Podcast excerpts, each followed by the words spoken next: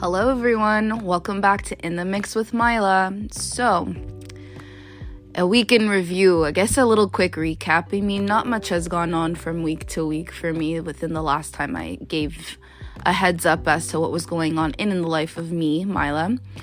But yeah, so today's podcast segment's pretty much gonna be all things reality TV and pop culture. So I'm gonna give a little bit of my pop culture takes for this week and just things that have been going on that kind of intrigued me, and we're gonna jump right into it and then dive right in after to I'm gonna call it the reality rewind, just because I'm covering topics in reality TV world in terms of the shows that I love and just kind of debriefing on that, past and present. And past meaning they've either just recently wrapped up or we have started the season, and there's just so much to uncover, so let's just jump right in.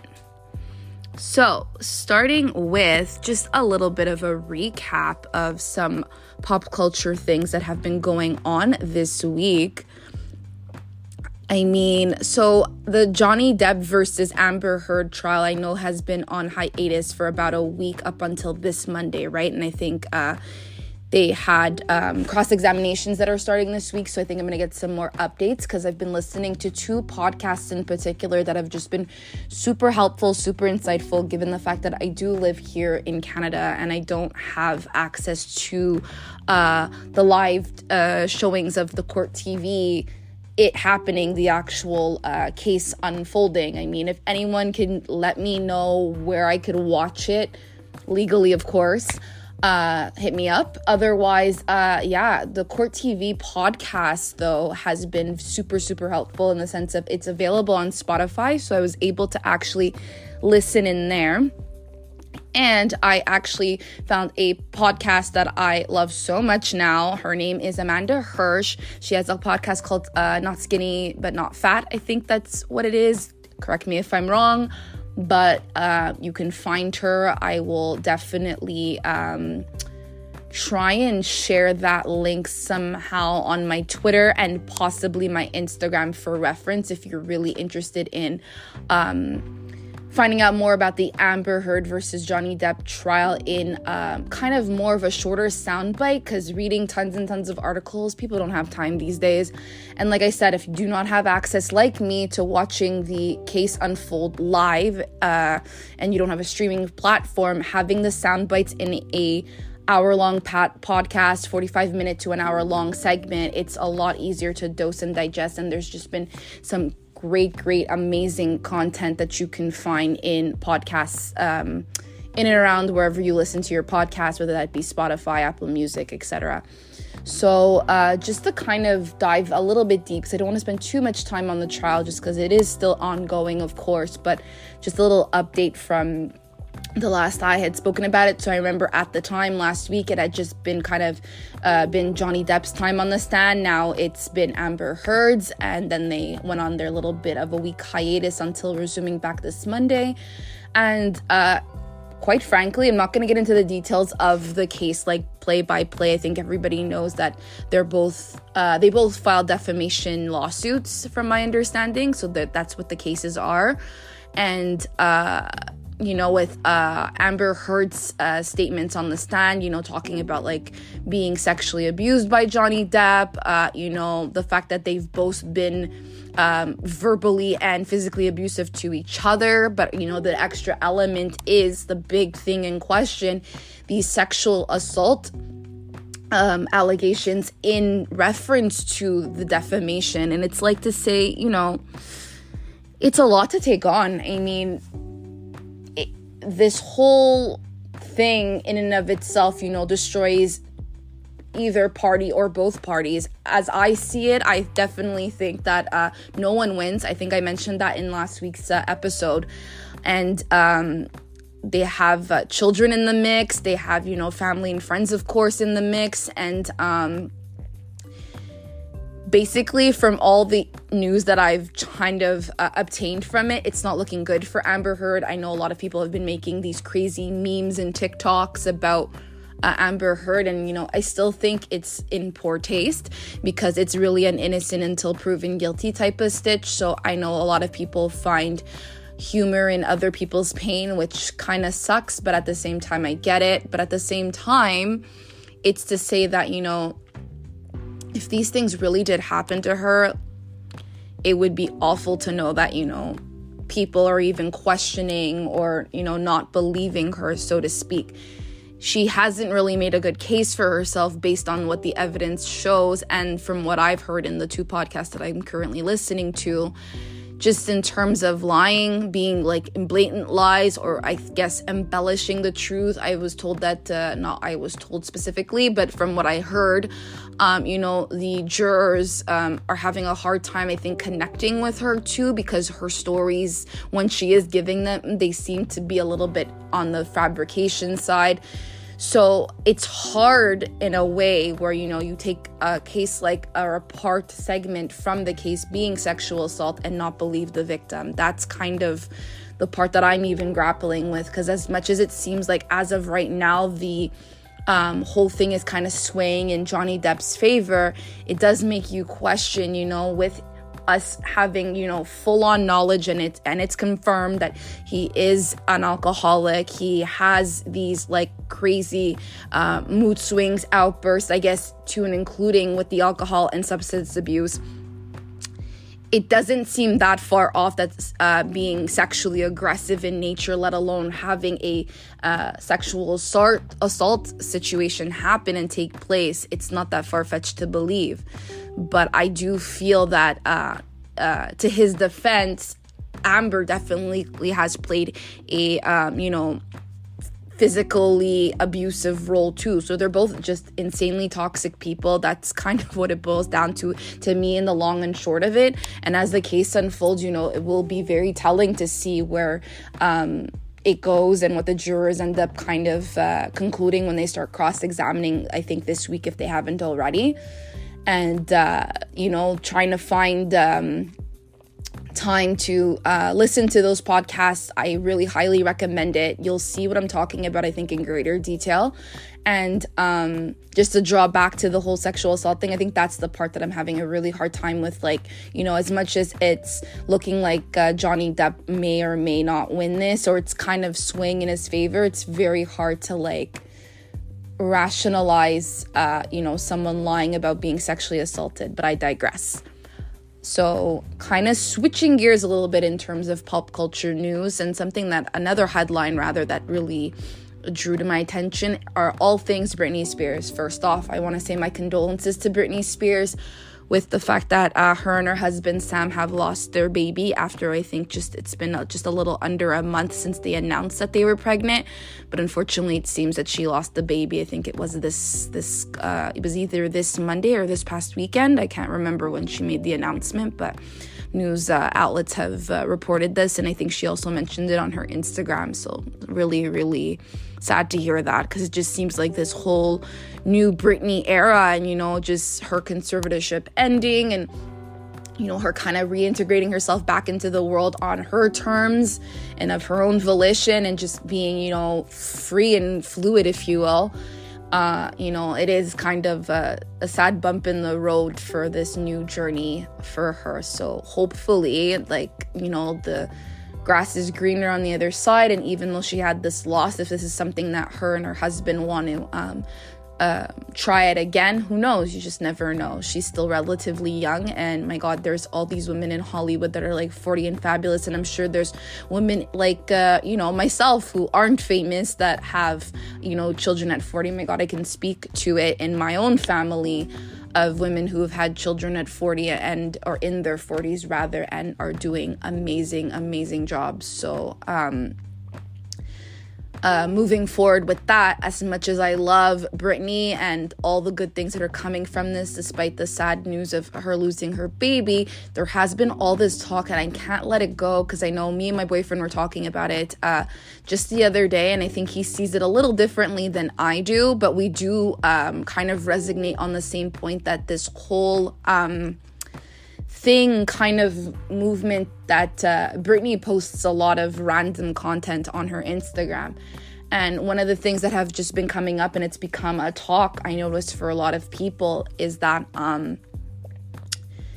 she's been posting a lot of nude photos. Also, not completely nude. If you actually look at her Instagram photos, there's always some sort of like emoji covering the quote-unquote more intimate parts, if you will. But more often than not, in those photos, she is pretty much nude. If not nude, she's maybe wearing an underwear, and it's just like she's cupping her breasts or, you know, whatever may have you. And I thought to myself, my first initial instinct, as much as she's being liberated, and she's going through this new kind of phase chapter in her life. Unfortunately, it does bore the question for me, is there a chance that it might be a little bit of a cry for help? So no one give me flack for saying that about Britney, because, you know, live your life. You know, I've been a Britney Spears fan forever, since Hit Me Baby One More Time became the thing, and I made sure to get a cassette tape. That's how old I am. If that ages me, I don't know, but yeah. But yeah, all this to say, you know, really love Britney. The nude photos are a tad bit concerning for me, but it's not like anyone really cares about my opinion on Britney Spears, let alone Britney Spears herself. But I do hope that, you know, these nude photos are not to get misconstrued. And I know a lot of people are saying, you know, especially people that have been having some concerns about Britney's nude photos, is that I think it was for Women's Health magazine. Can't 100% be sure that it is Women's Health. I'd have to take a look. So as I'm taking a look on Instagram, I'm just going to state that Hilary Duff, for those of you who know the celebrity Hilary Duff from like Lizzie McGuire, and you know, she was on that show, what was the show that she was just on with, was that news magazine show, what was it? Mind you, she's on How I Met Your Father, actually. She's on there, and she was on a TV show called Younger. For those that don't know Hilary Duff, it just gave you a little bit of a rundown who she is. But Lizzie McGuire is probably her most iconic work. And the fact that she's a singer, too. Did a whole nude spread, and everyone's like, oh, it's a time for, like, liberating women. So if I'm going to call her Lizzie McGuire now, if Hilary Duff can do it, who's to say that Britney can't do it? And that's not what I think people are trying to read into. I think the difference is that with the whole liberating Britney, free Britney thing being a thing now, and it's actually a reality for her. She is free, quote unquote, in the sense of, you know, as anybody else would be, hence the conservatorship being removed. Is it a cry for help? So in my opinion, I'm on the fence. I do think it could just be her being really, really comfortable in her own skin. I just find the content to be a lot. So I don't know. I have no problem with her doing it. Obviously, it's not what I'm trying to say. And again, who am I to like judge her? And I'm not judging her. I just do find that the amount of nude photos is a lot. It is a bit concerning. I do know that other people's point of view have said that it's kind of maybe a way that she's trying to kind of, quote unquote, make herself relevant. And for people that think that way, mind you, I could see and understand that point of it, because she hasn't really released any like new albums or content or whatever in, I guess, a few years. But on the flip side of that, and the side that I agree with, is that Britney Spears will always forever be relevant, and that's just her doing her thing. So as much as I'm kind of in the middle, I am a Libra, so I tend to try and find the balance of things with this whole Britney thing. I will say that I'm happy for her, liberating, woo, but at the same time, it is a little bit concerning. So just continuing to wish Britney well, and hoping she continues to live her best life, and that everything is okay with her. So yeah, before I continue, Yes, so I just got the confirmation. It was Women's Health magazine. If you see Hilary Duff's or Women's Health's Instagram, on May 10th, it was posted her entire spread. It's called The Body Issue Spread in Women's Health. And the fact that Hilary Duff is young and vibrant and pretty much did a nude photo shoot, essentially kind of just living in her skin. Why can't Britney do it, right? All right, so moving on from there. I'm not hating on the Kardashians, but you know they're relevant, so I have to talk about it. And it's something that just came to light yesterday, and it makes me so freaking happy. So for those of you that are ride or die Kim K fans, I will say this. I do not hate her. I used to be a fan of hers. Now I'm on the fence. In recent years, just the oversaturation of the Kardashian market has just made me, I wouldn't say a non-fan. I support, them being the socialites and businesswomen that they are. However, like any human being, people can rub you the wrong way. And again, I'm going to just circle back to my Met Gala conversation that I had with y'all last week's episode, just to add this little bit of an update with regards to Kim K and the Marilyn Monroe number that she wore on the Met Gala carpet. You guys know how I felt about that. I really, really, really don't think she should have been wearing that Marilyn Monroe dress. That dress is fucking iconic, and it's classic, and it's just one of those things where it needs to be preserved. It needed to be preserved. I'm saying it needs to be, but unfortunately it hadn't been because for whatever rights, rules, regulations, I don't know what the process is to be able to retrieve such a sacred item like that, to be able to wear it, all the work that she had to do to even try and get in it, and she fully couldn't get in it, because if anyone got to see other clippings that were circulating around the internet, thanks to my girlfriend Jess, she ended up showing me that Kim actually couldn't get her derriere, for a better way of putting it, into the dress fully, even with losing the weight and whatever have you that she needed to do to get into that Marilyn iconic Happy Birthday Mr. President dress. She still couldn't even get in it. So in my mind, first off, why don't you get a replica? And if you love the dress that much and you want to channel your inner Marilyn to your outer self for the Met Gala, get a replica, wear the replica, and do it in her name. Kind of like a Halloween costume, I went as Jennifer Aniston, aka Rachel Green from Friends, this past Halloween. Do I look like Rachel Green? Do I look like Jennifer Aniston? Absolutely not. For those of you who don't know, I am a black woman, so therefore I had to channel my inner Jennifer Aniston, aka Rachel Green. So, and I did her a Central Perk look for Halloween. So we know that Kim K and Marilyn Monroe look nothing alike, but if you want to embody and channel her, do you, boo? And you have the money to be able to replicate the dress, which it turns out she actually ended up doing. So I don't understand why she felt the need to even wear the original dress, given the fact that she had a replica, but I digress. The big news is the designer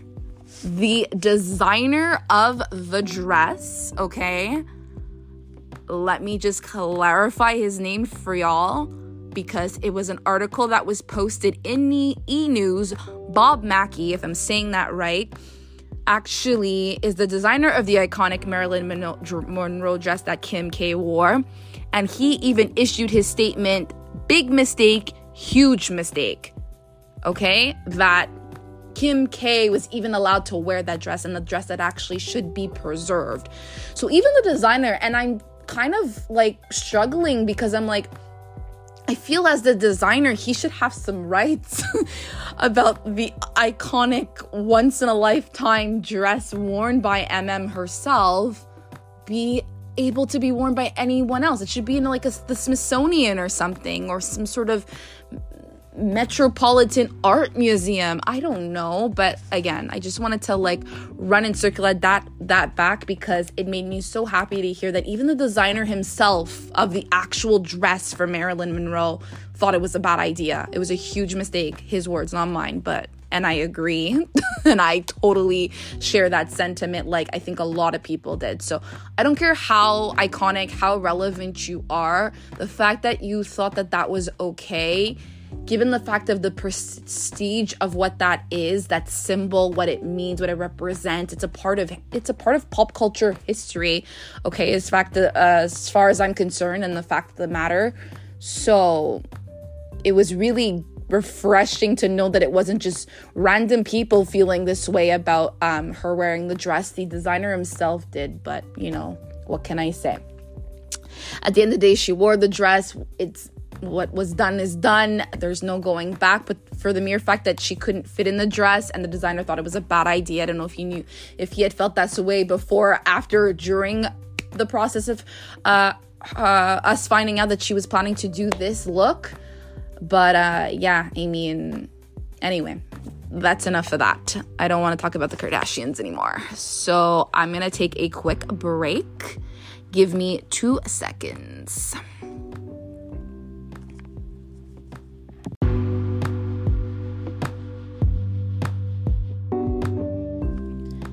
Hey guys, so back from my break. So yeah, moving forward and switching gears.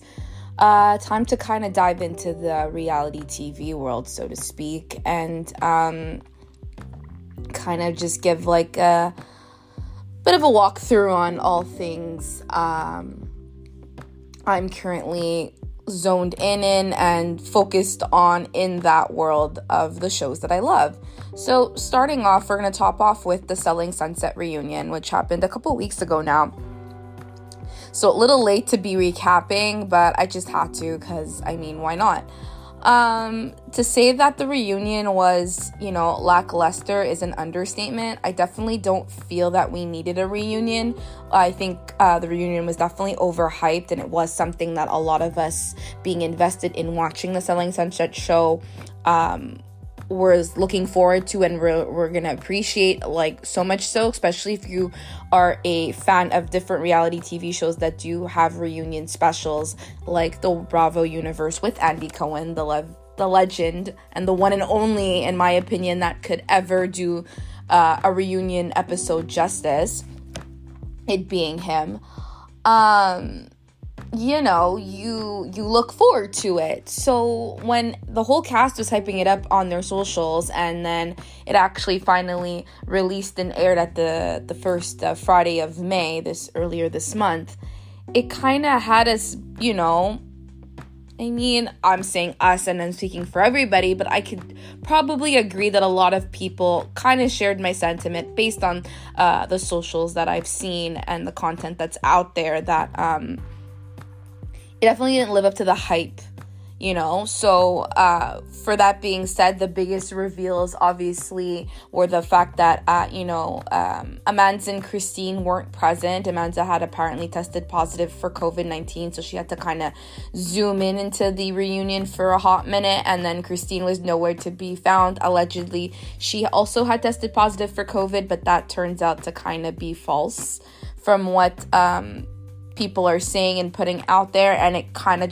comes off that Christine just didn't want to have anything to do with the reunion, because given how the season ended, it kind of seemed like Christine and the Oppenheim Group and the whole Selling Sunset world is just kind of a back and like not a forethought priority for her anymore at this point. She is always kind of been the self-proclaimed boss woman, boss bitch, if you will, you know, kind of not a follower of any kind of pack. She's definitely a leader and does her things her own way. And I say that in the sense of I'm not saying that she's not a team player, but Christine tends to kind of give off like I run my own ship type of vibe. So for her being a real estate agent in this like family unit that is the Oppenheim Group, and she's pretty much at outs and odds with everyone in that cast, minus the newcomer Chelsea this season, the new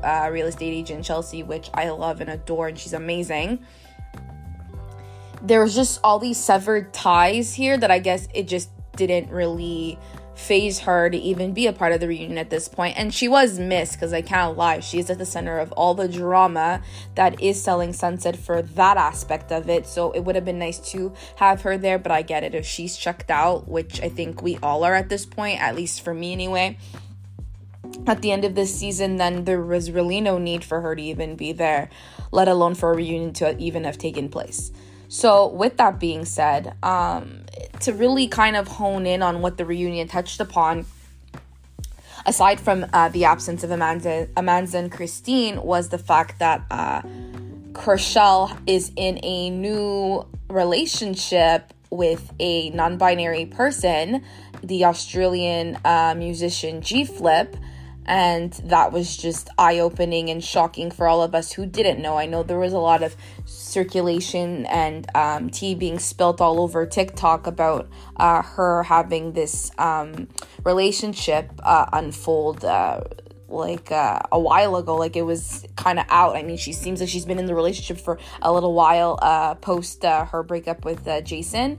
But I mean, it was news to a lot of people, I think, that day at the reunion, and more so given the fact that it is with a non-binary person. So that, I guess, was eye-opening for all which way, because that isn't, at least this isn't what the front that Chrishell portrays on the show, and I guess in her life to a certain extent, her real life to an extent. So where that reality TV and real life line blurs is questionable, but I digress. The fact that, for me, we got to kind of see Jason and Chrishell's relationship play out on our screen in those 10 episodes. We kind of see the rise and fall of the relationship, although, unfortunately, we got to get all that tea prior to the show even airing. It just kind of felt very lackluster and not for nothing. Getting to see the relationship unfold felt kind of cringy, given the fact that now, with Chrishell being in a new relationship, and the fact that her relationship with Jason seemed like roses and rainbows and smiles for a good while, and the only point of contention was this idea of starting a family together and progressing forward, and that just really being a non-nego for her to get that started like ASAP, whereas Jason was just not on board with that at this time in his life. He really wants to focus on his business and think about the idea of having a family and starting that, let alone with Chrishell, a lot later, because you could see from the reunion Jason is really still head over heels for Chrishell, and I feel like Chrishell maybe kind of shares that sentiment, but she can't really unmask that emotion rather so fully, and she couldn't on that reunion, let alone in social media. I think she just kind of chalks it up for them having a loving and mutual respect for one another, but she's in a whole new relationship now where she seems to be living her best life, very carefree and wild and fun, and she can't really tap into those emotions anymore, or maybe she's just over it now, so she doesn't allow us, or let alone herself, see that unfold anymore.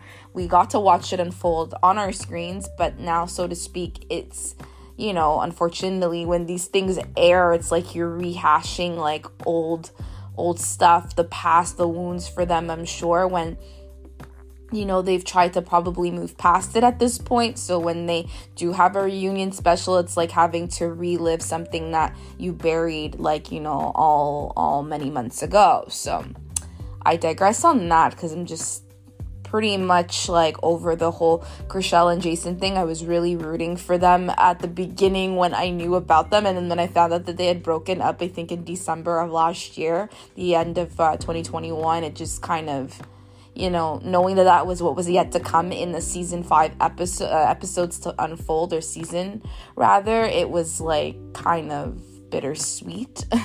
And I mean, aside from that, I really wish we would have gotten more of Heather and Tarek's wedding on our screen. There might be legal reasons for that.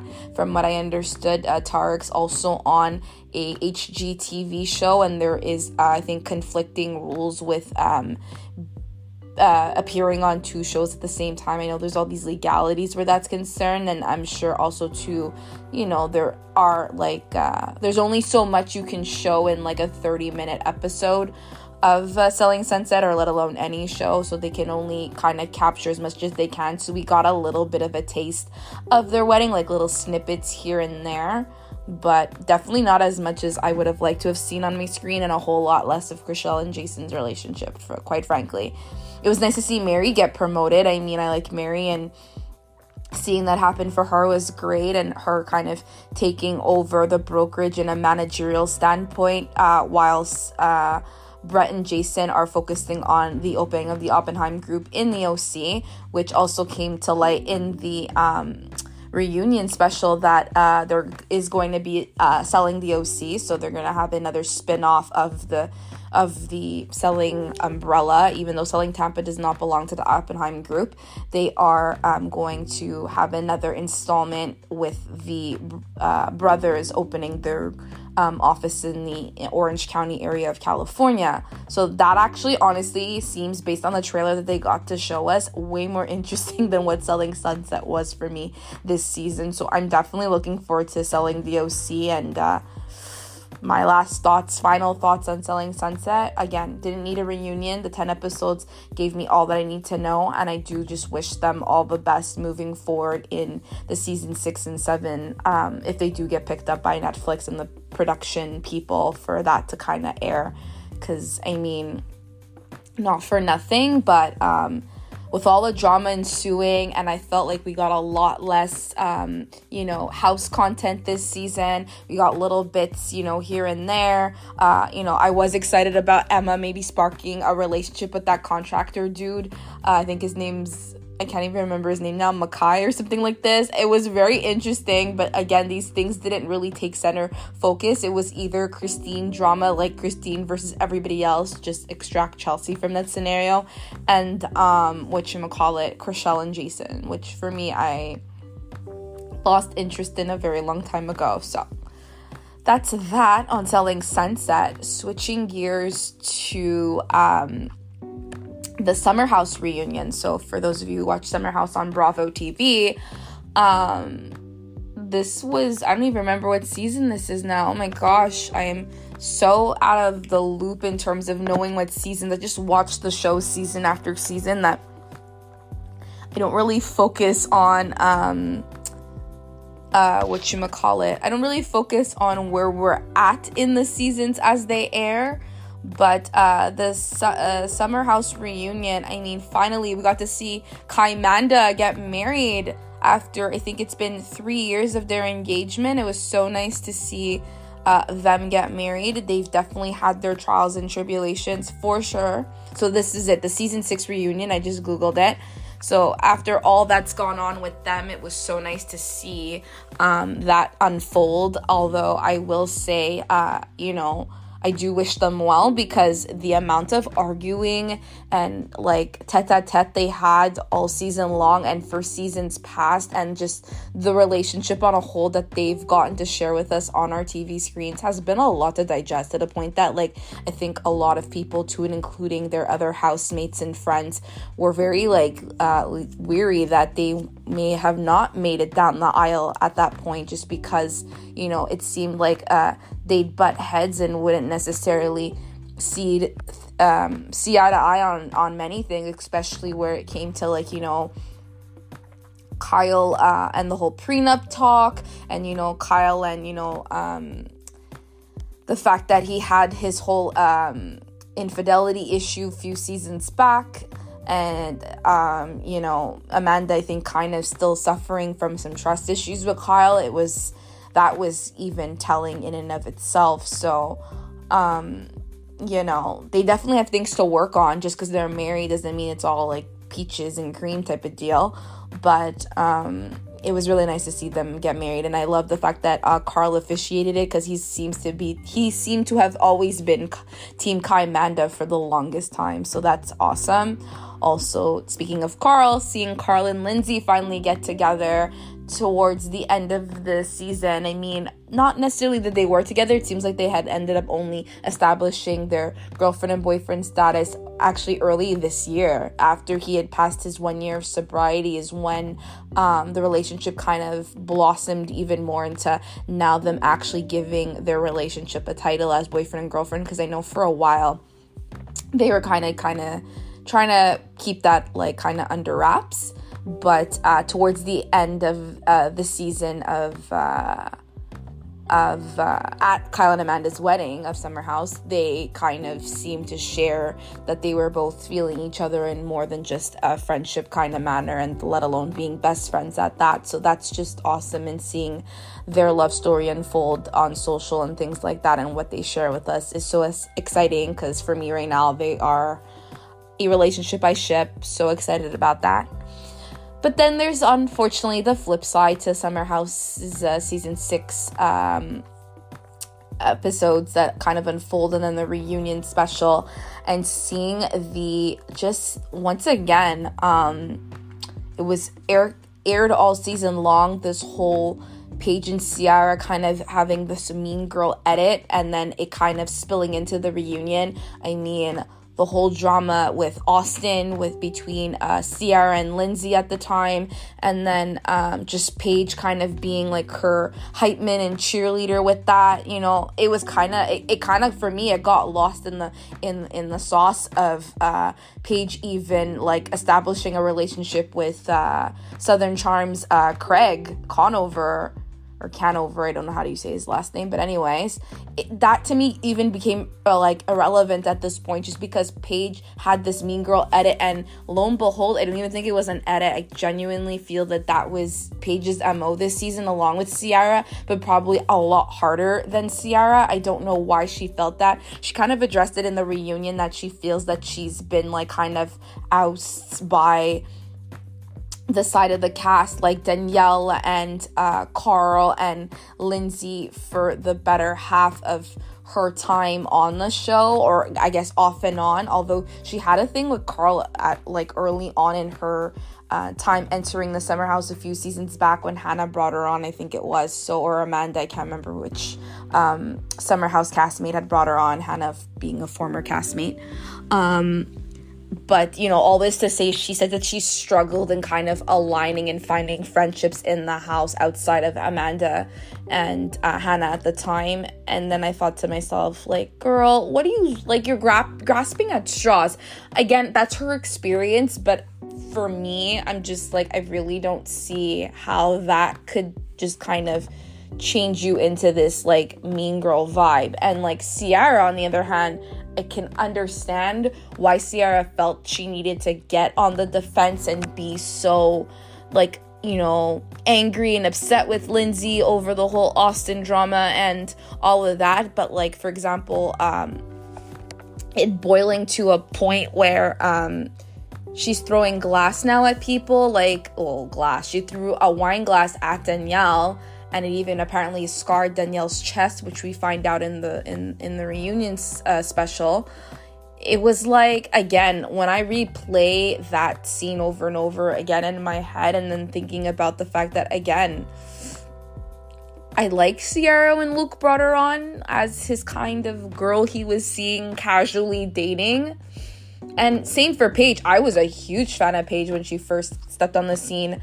But now, after this season, I couldn't care less for the both of them, and we could do without Summer House. I feel like we need, well, not without the show, we can do without them on Summer House, or like a cast shift or change or dynamic shift or like whatever. You know, let Paige move to Charleston, you know, be on Southern Charm with her new boyfriend, Craig, and be done with it. As for Ciara, like, I could care less if she's back or not, but between her and Paige, I literally can't. I wouldn't even be able to stomach another Summer House season with them. I would just genuinely want to watch to see kind of how Kyle and Amanda and Lindsay and Carl's relationship unfolds, and seeing more of seeing more of Danielle and her boyfriend. I'm drawing a blank on his name right now. And the rest of the cast. Like, I'm a huge fan of Luke and Andrea, and the fact that Andrea has a girlfriend now after his whole mixing and mingling with Paige. And poor Alex didn't really get much screen time, but he was really entertaining at the reunion, so I would love to see more of Alex, and hopefully they would give him more time. And Maya being a new addition as well, along with Alex this season, was great. I love Maya. I'd love to watch her. She just seems like very Switzerland, and I love her like feedback and takes on stuff, and just seeing her become more of a regular in the Summer House crew. I know there's a Winter House coming up shortly, and I don't know that Maya was in that, but it would have been nice to see her and not Ciara, but to each their own. And yeah, that's all I'll say about the Summer House reunion. I just gotta say that with all the drama that did unfold this season, and having a lot of dynamic shifts, I think, with the friendships and stuff this season, I am very curious to what next season will bring, and if they will listen to all of us on our socials, like Twitter, for example, kind of saying that, like, I feel like Summer House really needs a cast shakeup. I highly doubt that they would take off Paige and Ciara, given the fact that they were in Winter House, which is going to be airing soon. I say were because it just filmed, or it wrapped up filming. But yeah, that's it for Summer House for me. Moving into Real Housewives of Atlanta. So it is back. We're supposed to be getting a more OG type of feel, having Sheree Whitfield back on her screen. Super excited about her. She's one of the original Housewives of Atlanta, and it's so great to see her and have her back, because she is one of the OGs that started it all. We really don't have anyone aside from her, being one of the OGs from the very beginning, come back twice now. It's her second time back, I believe, and it's just so great to have her back, because she's just such a great housewife, and just the bone collector, although she said she's not really a bone collector this season. I heard on a podcast interview that she did, but just having her back is just amazing. She's great TV, and I low-key think she's related to me. I don't know why I have this theory, just because I find she looks like the splitting image of my paternal grandmother. So yeah, it's crazy. But anyway, yeah, this season so far, I mean, we're 3 episodes in, and what I gotta say is that happy to have these ladies back on the screen. The ATL women are hella entertaining. Not a Drew Sidora fan. I actually never have been, and I probably never will be. I can't stand the drama and the storyline and edit around Drew as a housewife, let alone what her component storyline, I said it already, to the show is this season, with her and her drama with her husband Ralph yet again. It's been a storyline since she jumped on the scene, and it's just like not entertaining anymore. Just Ralph's always painted in a bad light, and I don't know if she's like aware or realizes that, and I'm just like, why would you want this on TV? It isn't good TV either, because all I could say is that you really, really, really need to take a hard look at what we're seeing on our end, Drew, and kind of, reevaluate if this is the right, thing you want to be in, because your husband is shady as hell.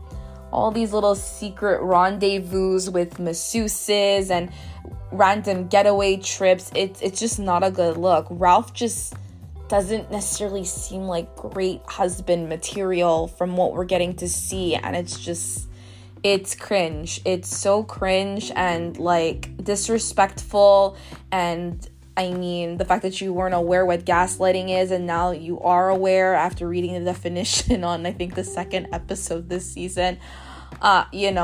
That's not something to be proud of. So the fact that she's clapping back at all these people hating on her marriage, I get it, but one, you put your marriage out there for all of us to kind of witness and see, and you already know people are gonna give their feedback, especially when, you know, we see you struggling and, you know, we want to give you constructive feedback, but, you know, obviously it's your will to take it or not, but that's what that's all about. It's a mess. Like, for those of you who watch Real Housewives of Atlanta, you get it. Like, watching Drew and her marriage unfold on our TV screen and, like, what their drama is this season already, 3 episodes in, is just, it's a lot.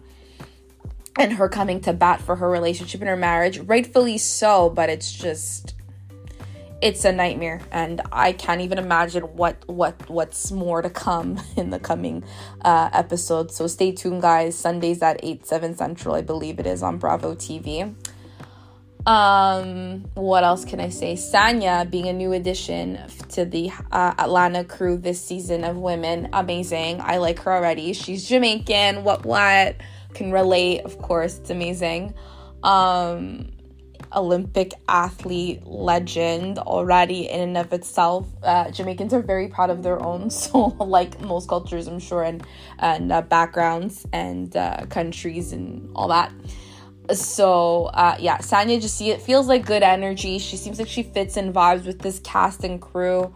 You know, it just, it's a good fit. And then, you know, having Kenya back, all of these ladies, they're amazing, and it's just so great to see how they integrate together and the conversations. And I think Candy Burris had said it on one of her podcast interviews that she did. You can definitely feel the camaraderie and like the real sisterhood amongst these group of women this season. So it's going to be really interesting to watch that unfold. Also, Marlo Hampton finally got her peach after all these seasons of being a friend of, season after season. You know, it's so great to have her now being one of the main housewives this season, because it's great. She is great TV.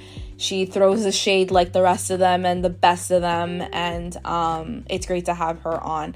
Like I said, my least favorite is probably Drew Sidora, but it is what it is. You can't love them all, so it's gonna be interesting to see that unfold. I will say this though, after the last episode, if I have to tie in all 3 episodes and what the content that we've got to see thus far, I die with Drop It Like Drew is laughable to me.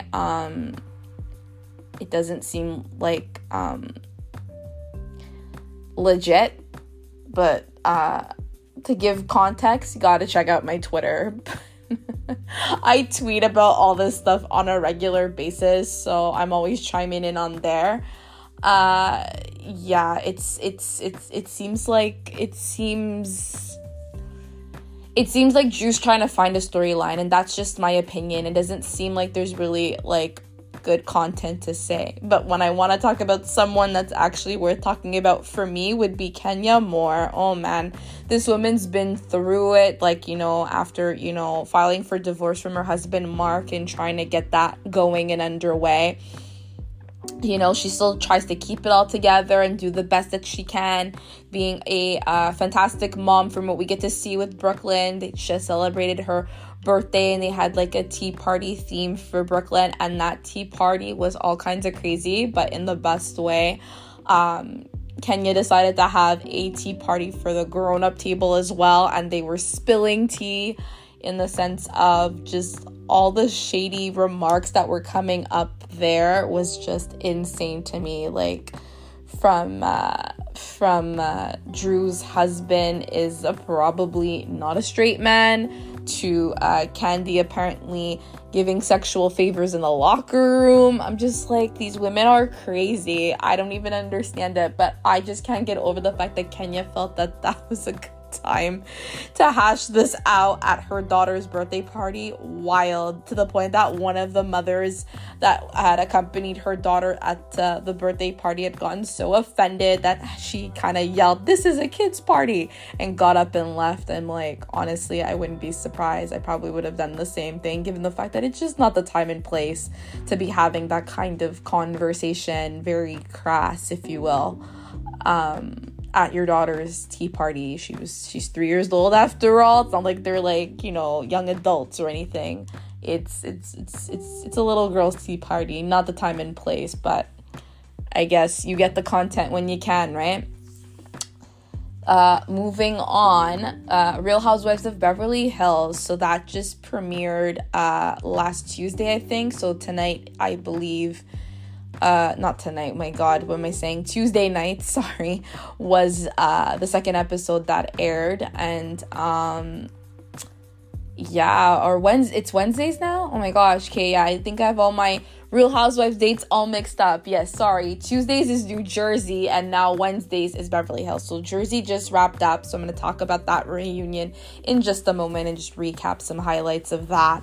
But speaking of Beverly Hills, you know, so the season premiere had just aired last Wednesday, and Wednesday night this week is the second episode, and I guess we're going to kind of deal with the aftermath, so to speak. I mean, kind of, they kind of uncovered it in the season premiere because that's kind of what the focus was heavy on, Dorit's home invasion and near-death experience, which was so crazy and so sad and so, like gut-wrenching to watch, just knowing that, you know, these horrible human beings decided to, like, you know, hold her, have her up at gunpoint and rob her with her children not too far away in their rooms respectively. And it's just to say, you know, PK wasn't home. Apparently he was on a flight out where, I'm not quite sure, it might have been London or something. He wasn't home, and it was just her and the kids alone. Unfortunately, you know, the security alarm was not activated, so, you know, she thought that when she heard a door open, it was maybe one of her kids just coming into the room, and lo and behold, it was these two older people. I don't know if they were both men, I'm assuming they are, and had her at gunpoint and tried to get her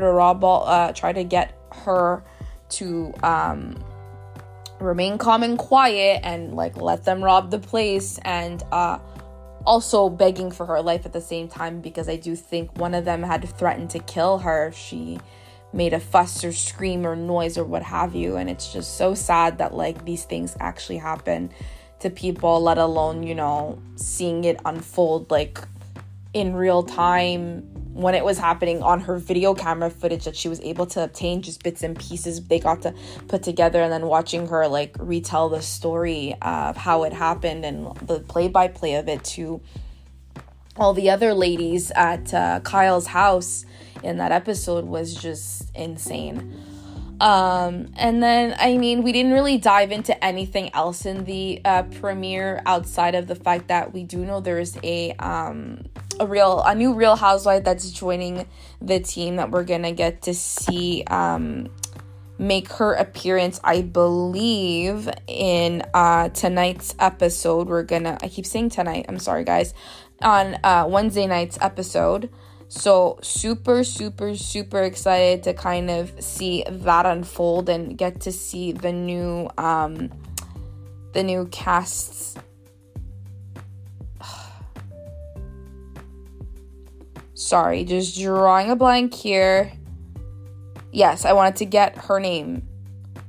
Diana Jenkins. She is the new Real Housewives of Beverly Hills housewife coming into the play this season. And so apparently she's a firecracker. She's essentially, quote unquote, the new villain, so to speak. And it's going to be really fun to, like, watch that unfold and see her, because I do feel like we needed a new...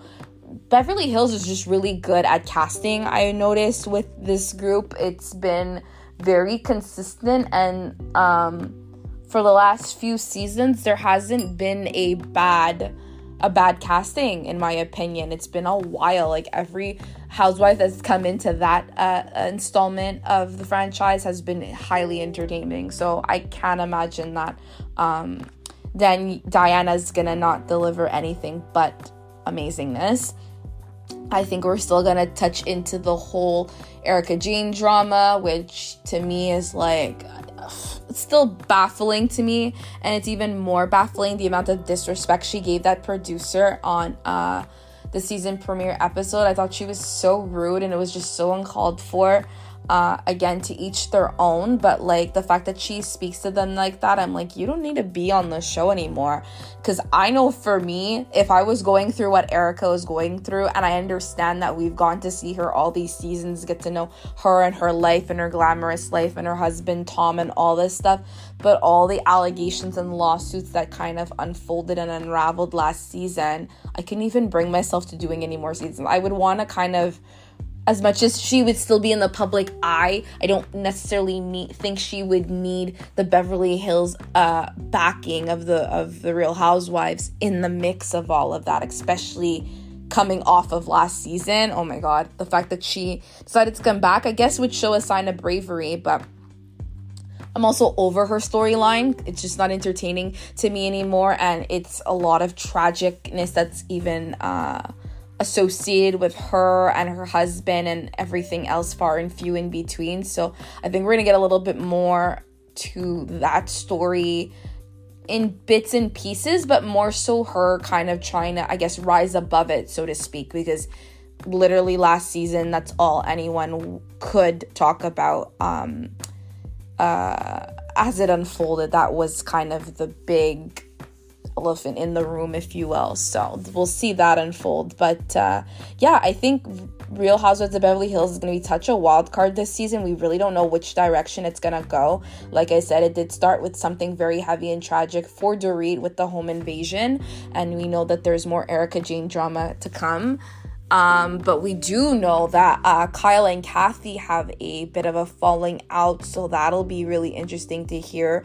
And why does it shock me that it feels like Lisa Rinna kind of spearheads that whole mess that's gonna come between Kyle and Kathy? So that's unfortunate, but that feels like Lisa Rinna's MO. She's the own it queen, so she probably wanted that to be a relevant thing. I also know that Lisa Rinna and Sutton are having their own drama, which is so, like, it's snooze fest to me. Like, the fact that it's even a storyline or a plug is just like, yeah, move it along, keep it moving. I can't. Like, I'm so over it, so done. So I definitely really don't know how this season's gonna unfold with Beverly Hills, but stay tuned.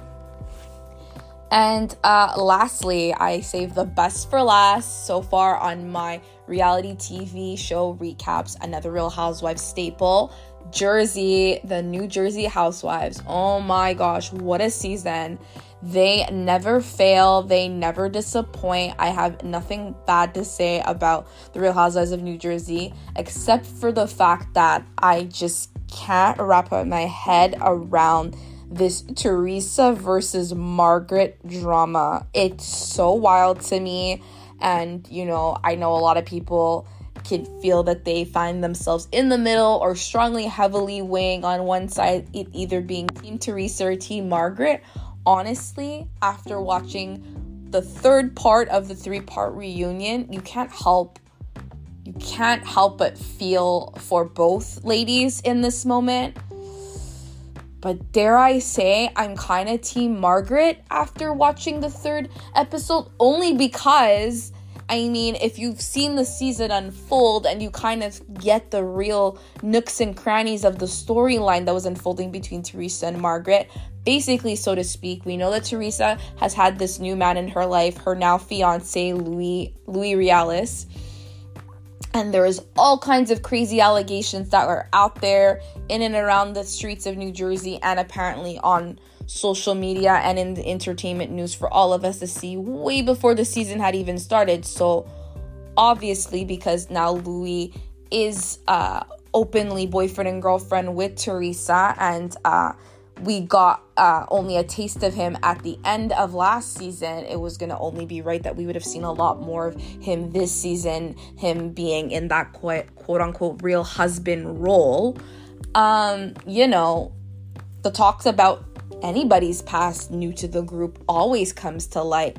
So, you know, Margaret decided to get upon herself to bring these allegations that are up against Louis to light, and that just set Teresa off in all the wrong way. And I get why it set Teresa off, but her reasoning for being mad at Margaret and holding it to near and dear to her heart through the entire season is wild. The fact that she thinks that Margaret is the one that put those quote-unquote allegations, statements, rumors, whatever you will, out there is just insanity, let alone we get the position that Teresa's trying to make that it hurt her, it hurt Louis, and she hates that it's affected him in many ways, more than one. Apparently all the drama of it unfolding also costed Louis his job, we ended up finding out in the season 3 reunion episode and part 3 of this season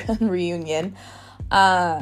So, you know, it being talked about, I think, is what Teresa is really, like, resonating with. But more so, you know, she would have hoped that, like, people know how she operates and that she doesn't want to talk about her business. Like, it's just not something she wants to do. But the problem is again, these women tend to forget that they're on a reality TV show, so anything that is happening in the dark is going to come to light. That is the nature of these shows. You don't want to be on those shows and have your business be out there. Don't be on it. But Teresa is an OG Real Housewives of New Jersey housewife. Like, it just wouldn't be the same without her, in my opinion. I cannot see the show thriving without her. So you'd think after, I believe it's now their 12th season, she would know that, you know, nothing is off the table to talk about. Margaret decided to be the one to openly talk about it in this setting with this group on camera for all of us to witness and see. And it just ignited a whole fire in Teresa that she clearly isn't burning out anytime soon, and it costed, I guess, a friendship with Margaret, or any kind of reconciliation with Margaret at this time. We will see what happens next season, but as of now, she is holding that near and dear to her heart that Margaret, like, is the one that leaked it to the press and this and that, and is talking with all the ex-girlfriends and wife of Louis and bringing all this to light. So that's unfortunate. And, you know, truth of the matter is, we already know that isn't Margaret's fault. It isn't Margaret's doing. It is Margaret's doing for talking about it on camera. But again, Margaret was trying to come from a good place for Louis to settle this thing and clear the air for all of us watchers and that friendship group on our TVs to, like, you know, put to rest, put to bed. Margaret also being at the center of the Jennifer and Bill drama, in the sense of bringing to light this 10 plus year secret that they had, that Bill had actually cheated on Jennifer 10 odd years ago while she was pregnant with their first child and married to her, which is so sad to know that that is Bill, because you just can't help but love Bill Aiden. But at the same time, you know, hearing about that's not his finest moment, and you can clearly see that he was embarrassed. Jennifer was deeply embarrassed too, and it kind of broke the facade that she lives this happy, amazing, beautiful, blissful life with this great, amazing husband, and it's like they have no skeletons in their closet. It's kind of the MO that she's been spinning for all the seasons that she's been on for, and it kind of, you know, leaves a bitter taste in your mouth when you have Margaret, for example, or anyone else she's kind of, you know, belittled or berated or attacked in this group, on this platform, vocally. You know, I think that's it. Margaret reached her breaking point, couldn't deal with it anymore. Having the whole pot calling the kettle black thing, with the fact that we do know that Margaret's always been open and honest about her infidelity issues and her past marriage and all this stuff. And, you know, I think Margaret really felt like she needed to be vindicated in that moment. Jennifer, I guess, in a way too, it was liberating to kind of admit to the fact that the rumors are true, that Bill did do this, and, you know, also made Jackie feel vindicated, because Jackie had the whole drama with Teresa last season, that rumor was having it that Evan was seeing someone else, some gym trainer person, I don't even know, or some woman he met at the gym, which ended up not being the case, and it wasn't true. I know that kind of still came up this season, in the sense of apparently allegedly Jennifer was doing some digging or something along those lines or whatever. And I don't even think it's allegedly. I think she was doing digging, but whatever have you. I think it was nice for these ladies to kind of see that, like, you know, Jennifer, you can't be throwing stones in glass houses because your whole picture perfect lifestyle isn't all that. It's just something that Bill and her had tried to keep suppressed in a secret for long, although according to Margaret, a lot of people knew in and around Jersey, but it just wasn't common knowledge for everybody worldwide to know, in the sense of all of us that watched the show and news outlets and things like that. It was just kind of, I guess, local talk in New Jersey, but that's as far as it went. So, you know, those were like the real dramatic points of contention this season. You know, I mean, the Nashville trip was a disaster, with Teresa throwing like literally the whole table of food onto Margaret when Margaret kind of told her that she was a liar and all these things, in the sense of, again, this off and on drama about Margaret's spilling the tea, if you will, about Louis's past for all of us to know and hear, and it pushing Teresa's buttons apparently, and it getting her to that point. Although, again, I don't know that someone can really get you that riled up that you have this ability to just kind of black out and check out. Again, I've never been in that situation. I've definitely felt those feelings, but for you to even like go and like execute violent behavior like that is just wild and just scary and crazy, and it is what it is. I guess that's also makes for good TV content too. So I think, you know, Teresa kind of knew what she was doing in that moment, but again, she'll say that it was out of anger and frustration with Margaret and the things that she was saying to her, and just the whole disagreement that they were having, and just calling each other all these names and stuff back and forth. It's just insanity. But yeah, that's really, I guess, the reunion in a nutshell. I mean, the whole Melissa and Joe versus Teresa drama and that whole family ties, they finally kind of uncovered that, you know, they really aren't as close-knit as, you know, they'd have you believe all these seasons. I think we knew that from the moment Melissa and Joe stepped on the scene and became, you know, a part of the cast of Jersey. It was evident that, you know, there wasn't a really close-knit relationship. They've definitely worked on their relationship over the years, but the fact of the matter is, when they're not filming, that is the extent of their relationship too. They're just not that close. I think they definitely stepped up when they knew that both Teresa and Joe's parents were, you know, they're getting older and on the decline. And then when Teresa had went to jail, you know, both Joe and Melissa had stepped up to take care of Teresa's daughters and whatnot and what have you. And then the passing of both Teresa's parents in that time span before and after her prison sentence. But other than that, they're really not a close-knit family. So they finally uncovered that on the reunion, and that was great to hear, because it's like, stop faking this funk, let some of reality TV be real. So great that they uncovered that, but that drama between them is just like so old news. The, you know, blatant like disregard for how awesome of a friend Dolores has been to Teresa was also really eye-opening. But at the same time, it seems that like both Teresa and Dolores have an understanding of how their friendship works, and they're both, well, more so Dolores in my opinion, loyal to a fault. It's amazing how she still rides or dies for Teresa, and it's great. You know, they've been childhood friends, it seems like, and you know, they've just kind of grown, their families know each other, and they've been friends forever. So despite her not being invited to Teresa's engagement party for the craziest of reasons, something along the lines of, I think, Dina Manzo being there, and then the fact that I guess Dina Manzo and Dolores don't really have a relationship or friendship anymore, they don't get along or what have you, and the fact that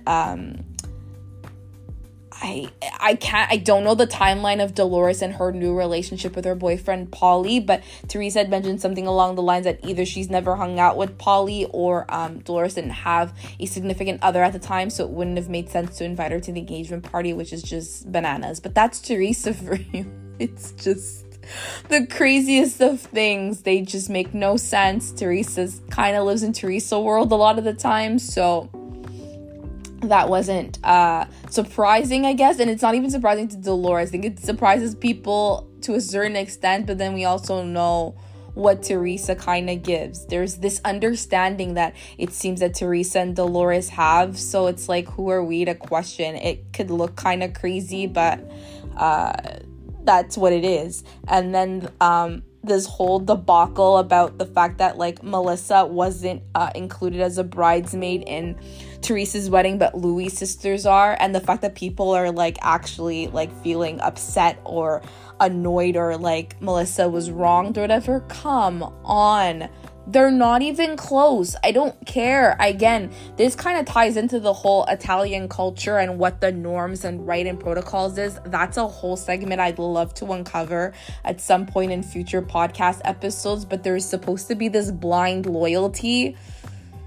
And fact of the matter is, I guess Teresa's just not having any of that. As much as they're Italian family and they try to follow the Italian cultures and norms and traditions, that is something that just Teresa's just not on board with. Maybe it has to do with that her husband-to-be is Spanish, and maybe they work differently in their Spanish culture. I don't know. But I know for me, culture aside, if I'm not close with you, why do you expect to be in my wedding? Let alone, why would anyone expect you to be in my wedding? Regardless of the role that you play in my life, I don't care if you're, I don't know, my sister, whatever. Like, we're not close. I don't you're not there for me. You're not, like, we don't consider each other close friends, or we don't have a strong bond. I don't see the need for me to be in your wedding. Your family, so I would expect you to be at my engagement party, be at the bridal shower, be at all the things, including the wedding.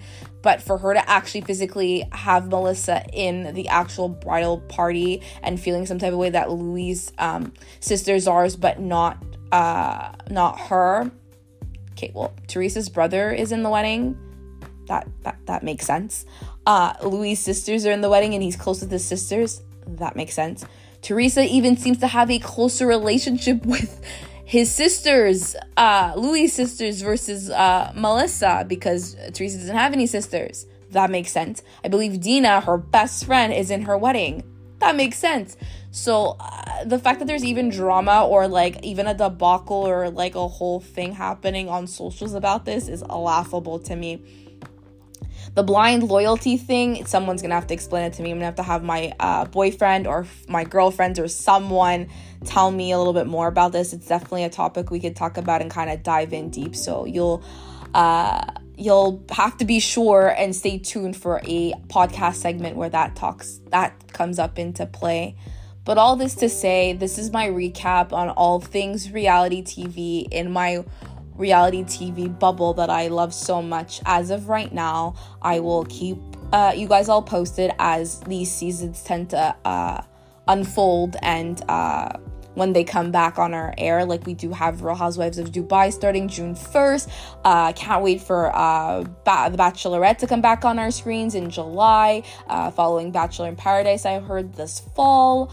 Real Housewives of Potomac, they haven't had an air date, but they're coming back soon. I'm believing maybe later this summer.